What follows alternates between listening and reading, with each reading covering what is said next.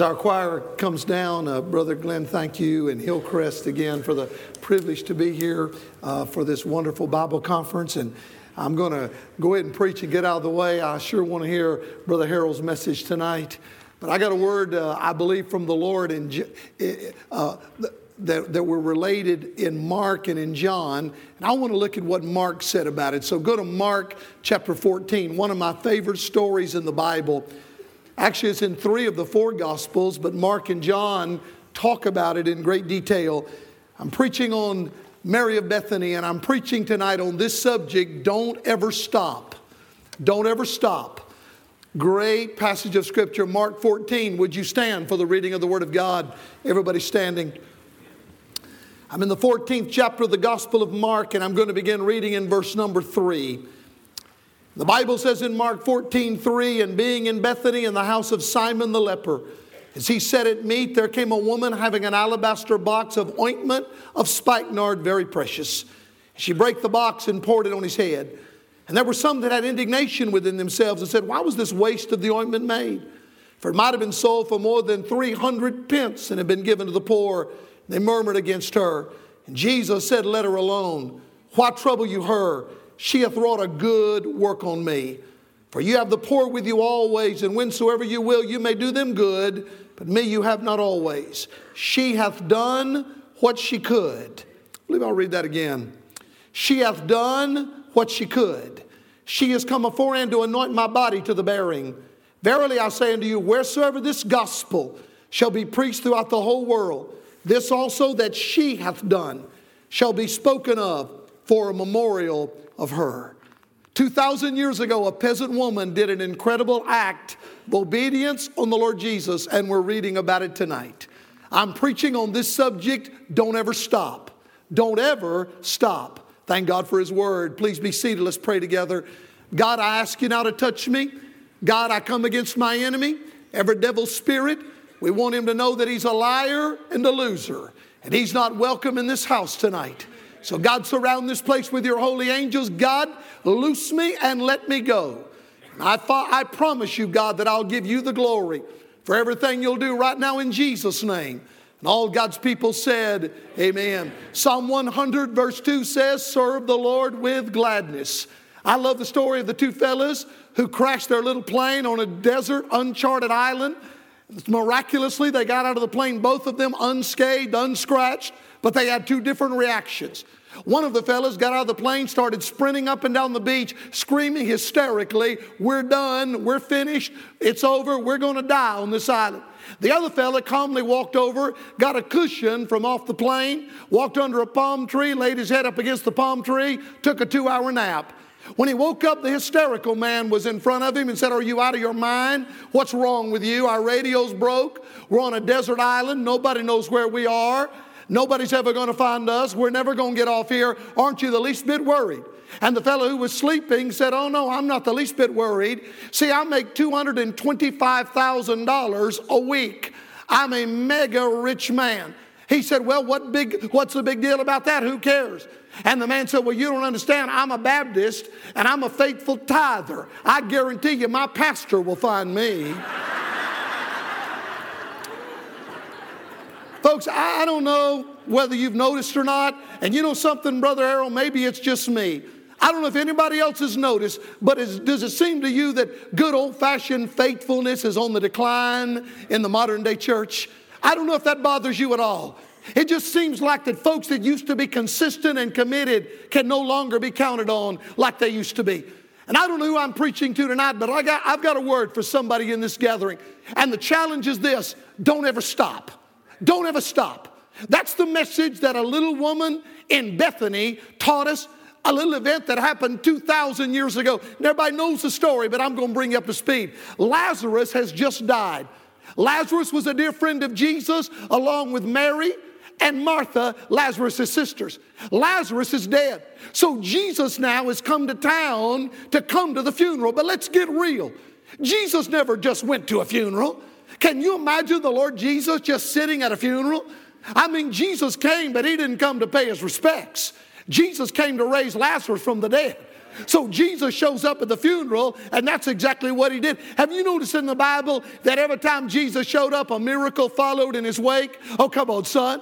When Jesus showed up, sicknesses stopped and storms ceased. When Jesus showed up, darkness was dispelled, demons were defeated, and diseases were delivered. When Jesus showed up, lepers were loosed, and lame men were left leaping just because Jesus walked up. So Jesus isn't just coming to attend the funeral, Jesus is coming to raise Lazarus from the dead. And now the story picks up with a resurrection celebration supper. You know what's going on? Here's Mary, Martha, and Lazarus sitting at the table with Jesus, and they're celebrating the life of their brother. And all of a sudden, Mary did the incredible. In the middle of it all, Mary got up, left the room, and came back with an expensive box of perfume. Son, she didn't even bother to take the lid off. She broke the box and poured it on the head of Jesus. And when she did, some folks started pointing and criticizing, even the disciples of the Lord. But there was one person in that room that was excited. You know who it was? It was Jesus. Matter of fact, look what Jesus said in verse number nine. Watch what he said. Verily I say unto you, wheresoever this gospel shall be preached throughout the whole world, this also that she hath done shall be spoken of for a memorial of her. You know what the word memorial means? It means to remember. I want to tell everybody in this house something tonight. God never forgets faithfulness, He always remembers faithfulness. I want you to know Jesus remembered the act of this woman, and we're reading about her tonight. And it's a challenge to somebody in this room. It's a challenge to somebody, don't ever stop. There's three areas of your Christian life that I believe in this passage of scripture, you don't ever need to stop. Number one, don't ever stop leaving your offering. I'm going to say that again. Don't ever stop leaving your offering. Look what the Bible says in verse 3. And being in Bethany in the house of Simon the leper, as he sat at meat, there came a woman having an alabaster box of ointment of spikenard. Watch this, very precious. And she brake the box and poured it on his head. That word poured means emptied. In other words, students, the Bible said she emptied the entire contents on the head of Jesus. You know what Mary did? She left her offering. I remember my first job and my very first paycheck. Remember that first paycheck? I was 17 years old. My granddaddy had restored an old 1961 Oldsmobile that was barely running, but it was my car, son. I thought it was the baddest boy in town. And I had my first job. I went to a big school in Central Florida where we worked half a day and got to work half a day. And boy, you remember that first paycheck that had your name on it? Not my mama's name, not my daddy's name, my name. That first paycheck. Son, I took that paycheck and cashed it at the store on the way home. And for the first few months, we didn't open a bank account. I would just give most of it to mama, and she'd put it in a jewelry box, and I'd keep the rest of it to spend. When I got home that day, Brother Glenn, my mama said to me with that first paycheck, Now, son, are you going to tithe off that check? I said, No, ma'am. my daddy was the head of the home. I mean, I was a young preacher boy, but there was no way I was tithing. I mean, daddy was the, was the daddy. I wasn't going to do it. So, you know what I did? I poured that paycheck into my love, my real love, that old 1961 Oldsmobile. Son, I'm telling you, I poured it into that thing. I got tinted windows. And then one day they peeled off and rolled down and didn't bother me. I wasn't under conviction. I just kept spending more money. I put shag carpet on the floorboard. And don't some of you look at me like you didn't experience the 60s, man. I put shag carpet in the floorboard. Didn't know there was a hole in the bottom of the car. Water seeped up, rotted that shag carpet. Oh, it stunk, but I still wasn't under conviction. I got some fuzzy dice for the rear view mirror. Again, the 60s, man. And then one day I'm driving along, the whole rear view mirror falls down in the front seat, son. Had to get it fixed. And then one day I got a racing stripe on the back and plowed my car into another car at school. Had to replace all that. And then last of all, I got me four mag wheel covers. Not mag wheels, couldn't afford them. Got the covers. And I came home one day with just three of them because one of them had rolled down the road somewhere. And finally, after all that, I think after I lost that last, last mag wheel, you know what suddenly hit me? I better start tithing or my whole car is going to fall apart.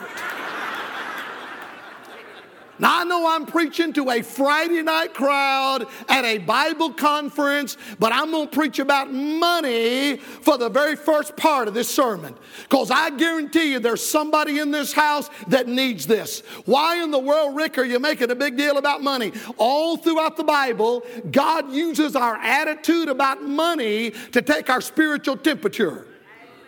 You know why? Because our possessions are the last thing that God gets. Because one of the greatest sins we still deal with in our life is the sin of selfishness. And I want to tell you about what Mary did about her offering. Now, it, will be painful for somebody because some Baptists get redneck mad, boy, when you preach about money, even in a Bible conference. But here we go. I want to say two things about Mary leaving her offering. First of all, Mary left her offering generously. That third verse again says, in the middle of the verse, it was ointment of spikenard. Spikenard means genuine. It was genuine. Then the Bible says, very precious. That means very costly. And you students of the Bible already know this. This was the perfume of kings and emperors. Only rich people could afford this.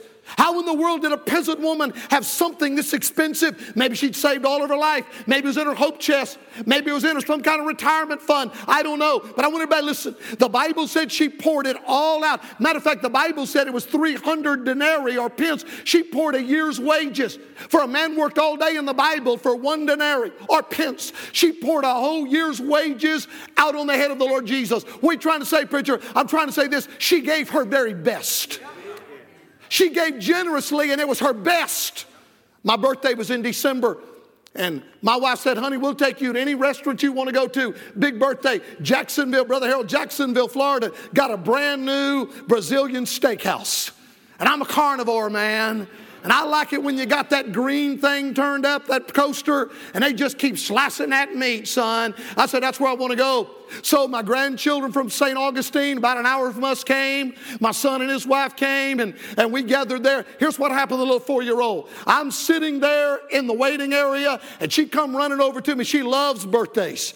And she crawled up and kissed me, said, Happy birthday, I love you. And I suppose before we sat down, that little girl said, I love you, happy birthday, 15 or 20 times. But I got to tell you about her. She will not share one morsel of food with anybody. She won't give you a cheese puff. She won't give you an M&M. She won't give you one potato chip. But boy, she said, I love you. She sat down close to me. She wanted to sit by me. I thought I'd pick at her a little bit. Her mama didn't want her to have that rich meat. So they went to the salad bar. She got some beans and some rice and some fruit. And periodically I'd look down and I'd say, Give me a little bit of your rice. She'd say, No. I'd say, Give me some of your beans. She'd say, No. I said, Give me some of your fruit. And she'd pull her plate back to her and said, No.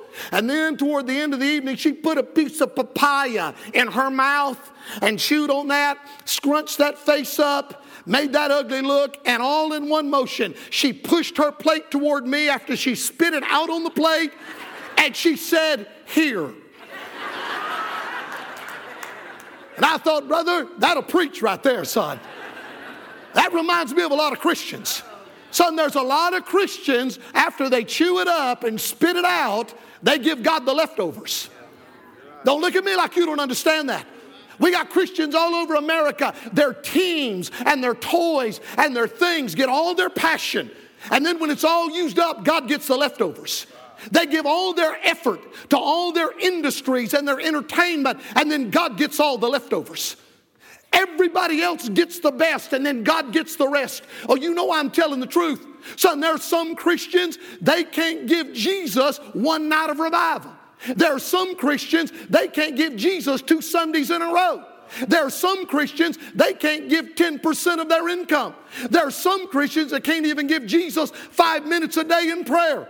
I want to go ahead and make this real clear. If you're going to offer Jesus that which cost you nothing, it would be better to offer him nothing. Because he deserves the very best. He doesn't deserve my leftovers, he deserves the very best. And I want to say, everybody in this building can give Jesus the same thing.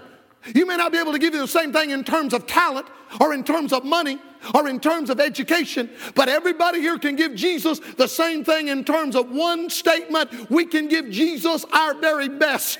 And this woman gave the best. Pastor, I want to encourage you. I know you get weary and tired. Give him your best. God has called you to preach the word of God. That means be at your best. Stay studying the word. Stay fresh. Stay before the Lord. Don't give God your leftovers. Give him your best. Don't stay up and watch the late game on ESPN on Saturday night and then drag into the pulpit giving God the leftovers. Give God your very best because He deserves your very best. Son, I'm telling you, this woman gave generously. I'm not finished, I'm still talking about money. She not only gave generously, son, check this out. This is good. She gave gladly. Oh, look what the Bible says. Look at verse 4. And there were some that had indignation within themselves and said, Why was this waste of the ointment made? Waste. Teenagers, that word waste is where we get our word for trash. Why are you trashing this? And by the way, may I, may I make this statement? The world says anything you give to God's a waste. But I want to tell every teenager here anything you don't give God is a waste. The Bible said this woman gave something it was a waste. And John, in John chapter 12, tells us, oh, Judas is the one that led the charge. For look what it says in verse 5. For it might have been sold for more than 300 pence or denarii and had been given to the poor, and they murmured against her. And what the word murmured means is a picture of a hog snorting. You ever meet an old snorting Baptist? I mean, they, they snort about everything. Snort about the heat, snort about the music, snort about the length of the service. I got a mental picture here. Old Judas and the disciples are, they're snorting, son. Bunch of old snorters. And they're griping because this woman, they said, has trashed this. Now, I know again, I'm preaching to the Friday night crowd.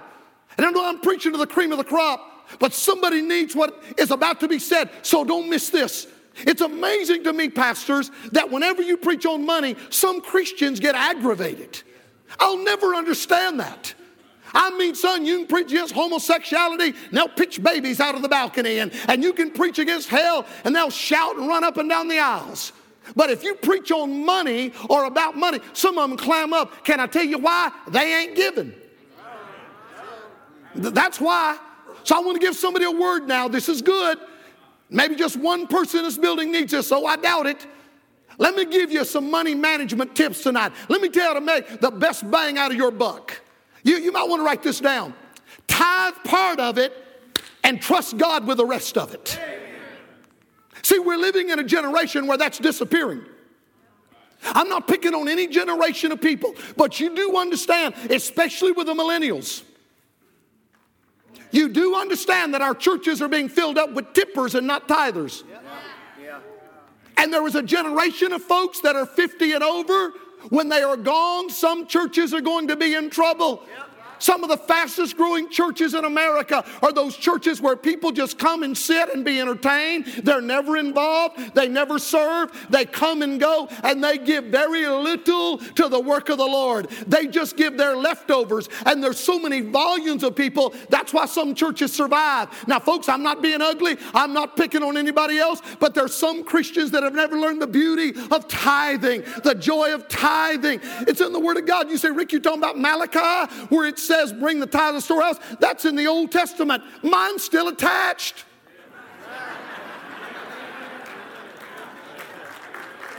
Man, I don't have a Bible full of holes. I got a holy Bible. And I'm going to flat tell you, I can tell you right where you are with the Lord if you let me look at your checkbook.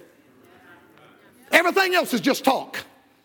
Proverbs 3 demands we bring the first fruits to Him. Who in the world says I'm saved and Jesus is the Lord of my life that don't want to give God the first part of every dollar? Who in the world?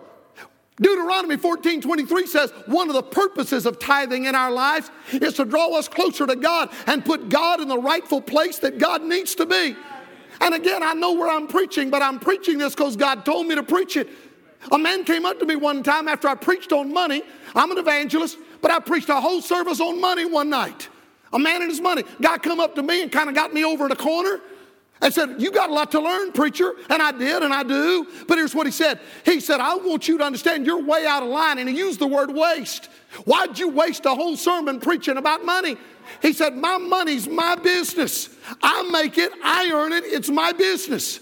And I wasn't ugly, but I said, No, it's not. It's not your business. Are you going to get up and go to work tomorrow? I asked him. He said, Yes. I said, Big boy, the reason you're getting up and going to work is because your heart is beating. And the only reason your heart is beating is because God is pumping life into your body. And the only reason you've got a job is because God gave it to you. And the only reason you can bring home a paycheck is because of the blessing of the Lord. Everything we've got belongs to the Lord, it's not ours, it's His. Can I encourage you? Leave your offering before the Lord. Don't stop the joy of giving. I got a letter right here. Not going to take up a lot of time with this. Not going to read you the whole letter. Got a letter right here. And I'm, I'm just, I'm going to read you the parts underlined. I'm not going to read you the whole letter front and back. I give you a word. Got this letter in December from a lady named Jana and her husband, and I do not know them. I, I would maybe if I saw them, but apparently I was preaching a revival in their home or in their town 20 years ago because she was a teenager.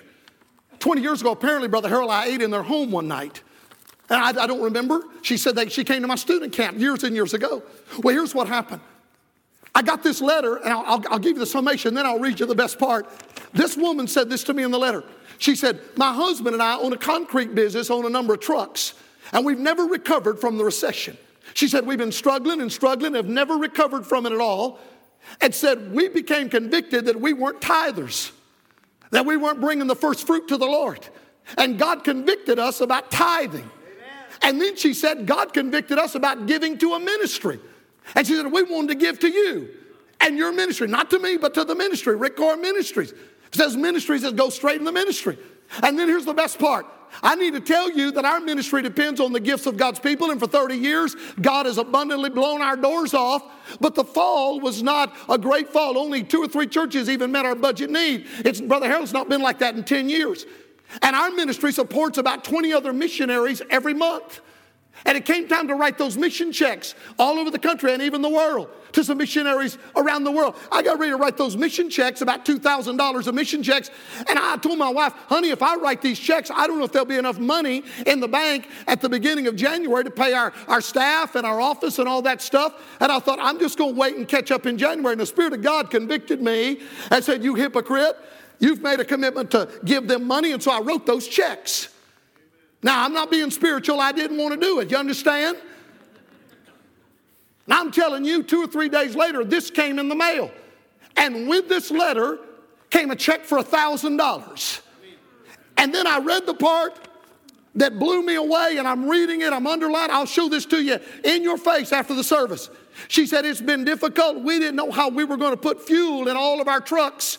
It's been expensive, but we began to tithe and give to the Lord. So she said, The other day, I walked out to the tanks where our maintenance man was putting fuel in the trucks. And she put in parentheses, He's a lost man. She said, How's it going? Do we have enough fuel? And this is what he said. I've underlined it. He said, I don't know what's happening. Every time I check, it's only down a little bit. Less seems to be coming out of the tank than is going in the trucks. He said, I don't understand it. It's like somebody's multiplying the fuel. That's exactly what it says in the letter. Can I just remind you, give and it shall be given you. Good measure, pressed down, shaken together, running over. I didn't spend, mean to spend so much time talking about money, but it's too late. It's out of the can. Can I tell you something? You need to be a giver. Don't ever stop leaving your offering. I'm not finished. Number two, don't ever stop living in obedience. Don't ever stop leaving your offering. Don't ever stop living in obedience. Talk about obedience this morning, for now it gets real good. Look at verse 6. And Jesus said, Let her alone. Why trouble you her? She hath wrought a good work on me. The word good means valuable. Notice Jesus doesn't say she's wrought a famous work on me. Jesus says she's wrought a good work on me. The Bible says this woman was obedient. Preacher, I was preaching a revival, and a fellow came, because everybody wants to be famous. Fella came up to me in the lobby. This happened just like this. He said, Preacher, I've got a spiritual desire. Would you pray for me? I was excited. I got him over in the corner, began to pray for him. I said, What's your spiritual desire? And he said it just like this I want to be a great, famous gospel singer. And he handed me one of his CDs that he's recorded. I've got about 5,000 of them. And he handed me one of his CDs, said, Would you pray for me that God will open doors for me and maybe you'll help me get discovered? I want to be a great, famous, great, famous gospel singer. Well, I'm not being ugly, but I listened to the CD later that night and I made this discovery. He ain't never going to be a great, famous gospel singer. But it blows my mind that everybody wants to be in the spotlight. Everybody wants to be in the limelight. It seems like everybody wants to be on the stage. Everybody wants to be the star. And what an opposite picture this woman paints. For in a simple act of obedience, look at the lesson she teaches us. There are two of them. I'll give them to you before I go to my last point, which will be very brief. Two lessons. Lesson number one, when it comes to living in obedience, is Christ is first. Amen. Would you look at the power of verse 6? Jesus said, Let her alone. Why trouble you her? She hath wrought a good work on me. Is anything missing in that verse? Anything? Anything? Do you notice something that's not there? I'll give it to you. Her name. Nowhere is her name found in the text. We wouldn't know who she was if John didn't tell us in John chapter 12. She's called her four times, she six times, five times by Jesus, one time early in the passage, woman, but she's never called by her name. I want you to understand something. Nobody outside that house knew what she did.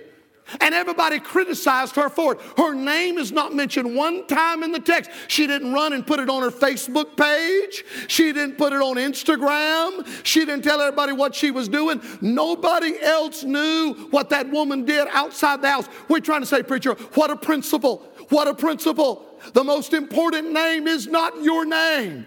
The most important name is His name. That's the most important name. See, but Brother Rick, does, I want somebody to know me. Hey, let me tell you something. As long as Jesus knows who you are, you're good. You understand? Nothing else really matters. What a principle in the Word of God. Nobody knew this woman's name. Christ first. Christ first. I'm telling you, preacher, I learned it at an early age. This, this, this fame thing. I, I pastored two churches. That's all I pastored, two churches before becoming traveling evangelist all those years ago. First church I pastored, preachers, I made a dumb mistake, a rookie mistake. After vacation Bible school, we had church of about 300 people. After vacation Bible school, I decided to list all the workers in the bulletin. Bad move. I know, dumb, dumb, just dumb. And I inadvertently left out this woman's name, and of course, she pouted, got mad, didn't come to church, and of course, I began to get the word because the preacher was the last to know. They'll tell everybody but the preacher, son. And I found out they're home pouting because I left her name out. Preacher, I went by, sat on her front porch, told her I was sorry, begged her to come back to church. That wasn't enough. Then I put a retraction in the bulletin and printed her name by herself. But that wasn't good enough. I went back by her house and that woman lectured me. Never forget what she said. She looked at me and said, Young preacher, you need to understand you can't leave out names. My husband and I have an important name in this church. And folks, I've learned it since I've been an evangelist. I was at a church 10 or 12 years ago. They had a gospel singing group. And the pastor, it was a quartet, and I love gospel music. But they'd not been there, and you could just tell by the way they were walking that, that they were them and we were not. And you could just tell. We got in the pastor's office for the service, and the pastor said to him, Now, boys, you got 20 minutes, and then the preacher's going to preach. And the lead singer said, 20 minutes, we need at least 40. Said, You need to understand, people are driving many miles to see us. And that young pastor never missed a beat, son. He looked at that singer and said, Oh, I'm sorry, I thought they were coming to see Jesus. And folks, I've just learned it. I'm not being ugly, I'm not being unkind, but after all these years in ministry, young preachers, uh, I've seen singers strut, I've seen preachers parade, I've seen leaders laud and want to be applauded. I mean, it just it gets ridiculous, man. How many folks want their name to be mentioned? Oh, get real. Did you know? And I'm an evangelist. Brother Harold's an evangelist. And there are great evangelists that are my heroes. But did you know there are some evangelists in America you've got to sign a contract? Guaranteeing them a specific amount of money or they'll not come to your church. Some of them you still got to go through an agent. Oh, it's the truth. There are some singing groups, if they're going to come to your church, they're going to ask questions like this What size is your venue? How many do you seat? Will you sell tickets? We're not coming unless it's a certain size. There are folks that will not come to quote minister in a church if they don't have a certain brand of water in the green room or a certain kind of nuts and candy on the table. I know what I'm talking about. I'm telling the truth.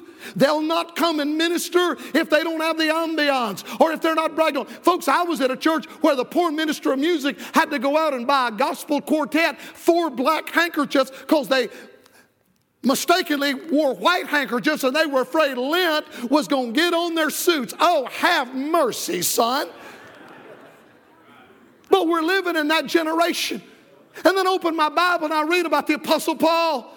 I read where he was accosted and afflicted and attacked and abused. I read where he was robbed. I read where he was bit by a snake.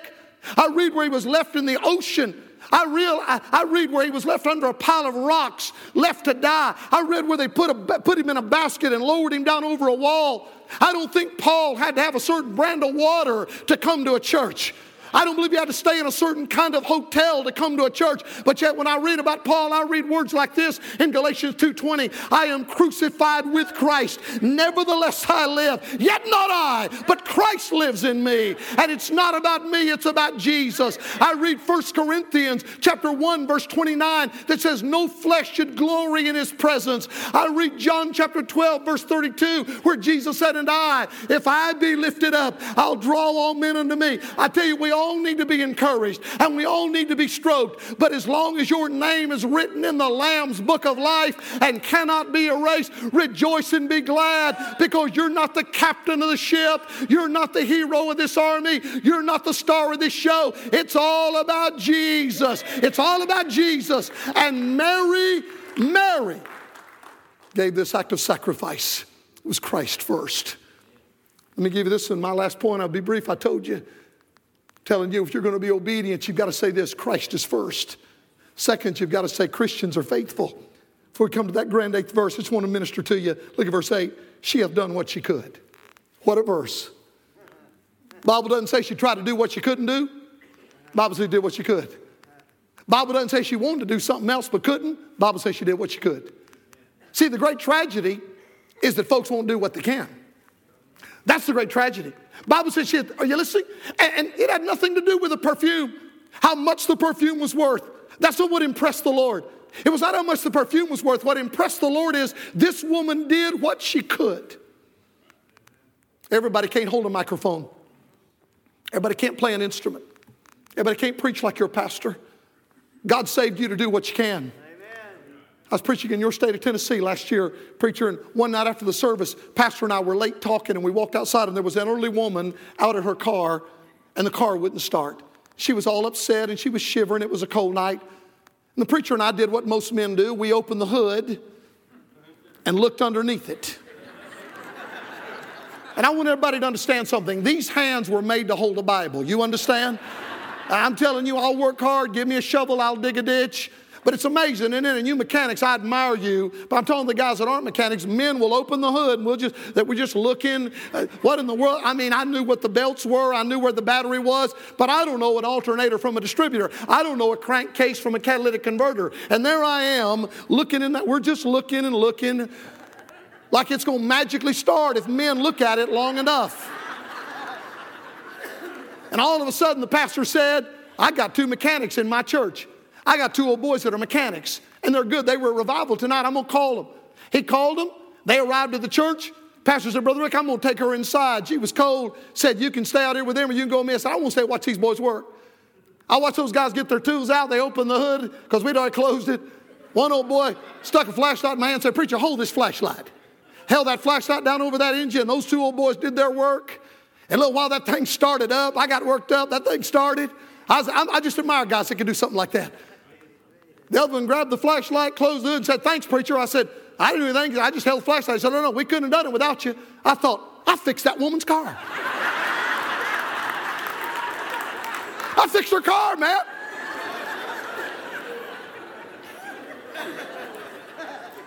He said, Preacher, all you did was hold the flashlight. Hey, somebody needs to hold the flashlight. See, not, not everybody can be a mechanic. Somebody's got to hold the flashlight. Can I remind you what builds a church? Great churches are not built on big things, they're built by people that do little things. They're not built by the head hog at the trough and the guy with the most money and the guy that's got the most power. The great churches are built by people who do little things. can I tell you the heroes of your church? The heroes of your church, can I tell you who they are? The heroes of your church are the lady that sits on the carpet in the toddler room and teaches that little child their first gospel song. Can I tell you the heroes of your church? The heroes of your church is the lady that rocks a baby in the nursery that's not even hers. Can I tell you the heroes of the church? They're the people that pick up trash they didn't throw on the floor. They're the people that cook the meals they're not going to eat. The heroes of the church are people that stack tables and fold chairs and just do the work of the Lord because they love the Lord. They're not there for notoriety. They just want to do what they can for the Lord. Ever been in a worship service and the preacher's preaching and something needs to be done in the church and it's mentioned, all of a sudden the Holy Ghost speak to you and say, You can do that. You can do that.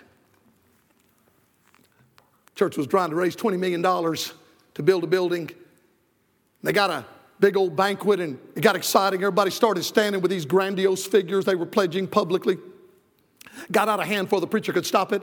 The richest man in the church said, I pledge a million dollars. Everybody were in awe and they just clapped. Another old boy placed $250,000, another one 100,000, another 50,000. This went on for a while. Finally, it got quiet. A little widow lady down near the front table, near the preacher, said, Preacher, I'll pledge $100. And everybody cleared their throat and bowed their heads. It was embarrassing. But the wise preacher knew her husband was in heaven. She was living on a fixed income, and she was probably giving a greater sacrifice than the millionaire. And so the wise preacher said, Wait, church, wait, what's that I hear? I think I hear the applause of the nail scarred hands of Calvary. Adrian Rogers was my hero. Dr. Rogers said it so many times if you please God, it don't matter who you displease. And if you displease God, it don't matter who you please. And I'm done right now. Done right now. First, you need to leave an offering. Can I just encourage you to keep on? Don't ever stop leaving your offering. Don't ever stop living in obedience. Number three, I'm finished. Don't ever stop looking for opportunities. Let me say that again. Don't ever stop looking for opportunities. I'm rounding third. Don't miss this. Look what the Bible says. What a verse. Verse 8. She had done what she could. She has come aforehand to anoint my body for the bearing. Students, what in the world is he talking about? You know, he's going to be dead in a little while. Jesus is in the last days of his life. He's going to be dead. And it's amazing, isn't it, that Mary got it. His own guys didn't get it. But this woman seemed to know what was about to happen. Because, see, in Bible days, they had no embalming process. You know that. All they would do was put that body, that dead body, on some kind of linen and anoint it with spices and ointments of all kind. And some women were going to do that. Y'all remember? Three days after his death, some women came to a tomb one morning. And they were going to do what they needed to do. They were going to anoint the body of Jesus. When they got there, the stone was rolled away and he was not there. But there was one woman that already did it. See, check it out. Mary not only did what she could, she did what she could while she had a chance to do it. Now, if I don't say nothing else, that's enough right there.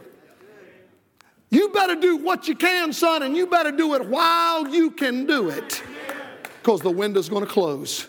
Someone has described faithfulness as using every ability, excuse me, using every opportunity with every ability to the glory of God. Faithfulness. What are the Marines now? 200 and what, 40 something years old this year. I think, you know, they were 100 years in existence before they found a motto. I think it was 1882 or 83, they finally came up with a motto. And you know it that Latin phrase, semper fidelis, which means always faithful. See, a Marine's not always faithful when it's convenient, not always faithful when it feels good, not always faithful when he's out in front of everybody. He's always faithful. You know what degree I'm looking for? My WD degree. Well done. I want him to say, Well done. That's the degree I'm looking for. Be faithful